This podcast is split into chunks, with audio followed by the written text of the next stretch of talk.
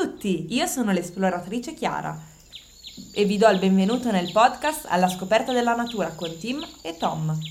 In questo episodio parleremo di natura e infatti ora ci troviamo in compagnia di Tim.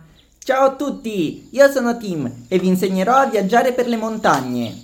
E Tom, Ciao, io sono Tom e vi guiderò alla scoperta della natura. in una delle loro uscite come scout dell'avventura. Ben detto Chiara, oggi scopriamo il Trentino Alto Adige, una regione nord Italia. Stiamo percorrendo il sentiero di San Vili in Trento e come puoi vedere abbiamo un'attrezzatura particolare. Indossiamo scarpe adatte alle escursioni in montagna che ci permettono di camminare bene e ci proteggono dal freddo e dall'umidità. Per me sono robuste ma leggere. Poi abbiamo zaini con molte tasche, ma facili da indossare, in cui ci ricordiamo sempre di mettere un kit di pronto soccorso. Infine ci sono loro, i nostri Alpenstock, gli eleganti compagni di viaggio. I bastoni che ci sostengono quando camminare diventa faticoso e ci permettono di scostare gli ostacoli. E che cosa indossate? Vestiti pratici, leggeri e capaci di proteggerci dal freddo, dal caldo, dalla pioggia e dal sole.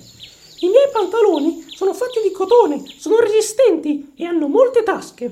Poi, non dirlo a nessuno, ma sotto questi pantaloni lunghi ne indosso un paio anche corti, così faccio più in fretta di Tim a cambiarmi. Io ho una maglietta e una felpa di cotone che mi proteggono dal freddo e assorbono il sudore. Dentro lo zaino è importantissimo tenere sempre una giacca a vento che ci ripara dalla pioggia quando il tempo atmosferico cambia. Molto bene, grazie per i vostri preziosi consigli. Ma ditemi un po', come si chiama l'attività che state facendo? Camminate in montagna? No! Si, chiama, trekking! Trekking? I tre re? No, non ci siamo proprio! Avrai decisamente bisogno di altre lezioni, preparati! Per una volta sono d'accordo col Tim. Sono qui per imparare, forza! Spiegatemi qualcosa di questo trekking. Si dice trekking. Va bene, trekking. Iniziamo con il dire che il trekking è l'arte suprema del camminare, dell'esplorare, dello scoprire nuovi posti, dell'andare... Tim, taglia corto. Ok, dunque, forse è più facile se ti racconto esattamente quello che è successo più di 200 anni fa.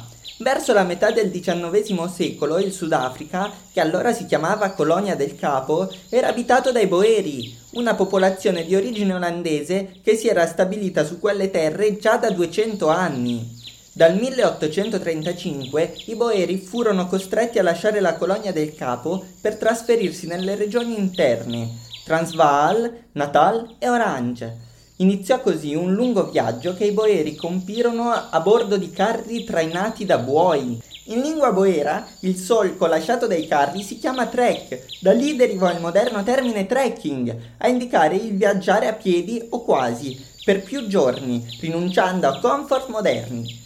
Oggi i tempi sono cambiati per tutti, boeri compresi, ma il gusto e la gioia del muoversi a piedi lungo boschi, foreste, spiagge, montagne rimane intatto, per fortuna. Wow, che storia! Meno male che i tempi sono cambiati, ma le tradizioni sono rimaste.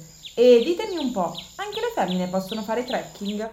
Certo, la studiosa francese Alexandra David Neal viaggiò a lungo, esplorando vaste regioni dell'Asia e quando aveva più di 50 anni partì dalla Cina e raggiunse, esclusivamente a piedi, nel 1923 Lhasa, nel Tibet. E pensare che c'è gente che va in ufficio in automobile. Ecco, io faccio parte proprio di quella categoria. Vedrai che con il nostro aiuto imparerai ad amare la natura e a non essere in grado di starci lontana. Posso dirvi che stare in questa distesa d'erba ad ascoltare i rumori della natura è decisamente più rilassante che stare bloccata nel traffico e ascoltare la radio. Pensa che io molte volte gioco con Tim a riconoscere i suoni che sentiamo, ma lui perde sempre. Non è assolutamente vero, sono io il migliore. Dai, ma non litigate, fatemi vedere come si fa.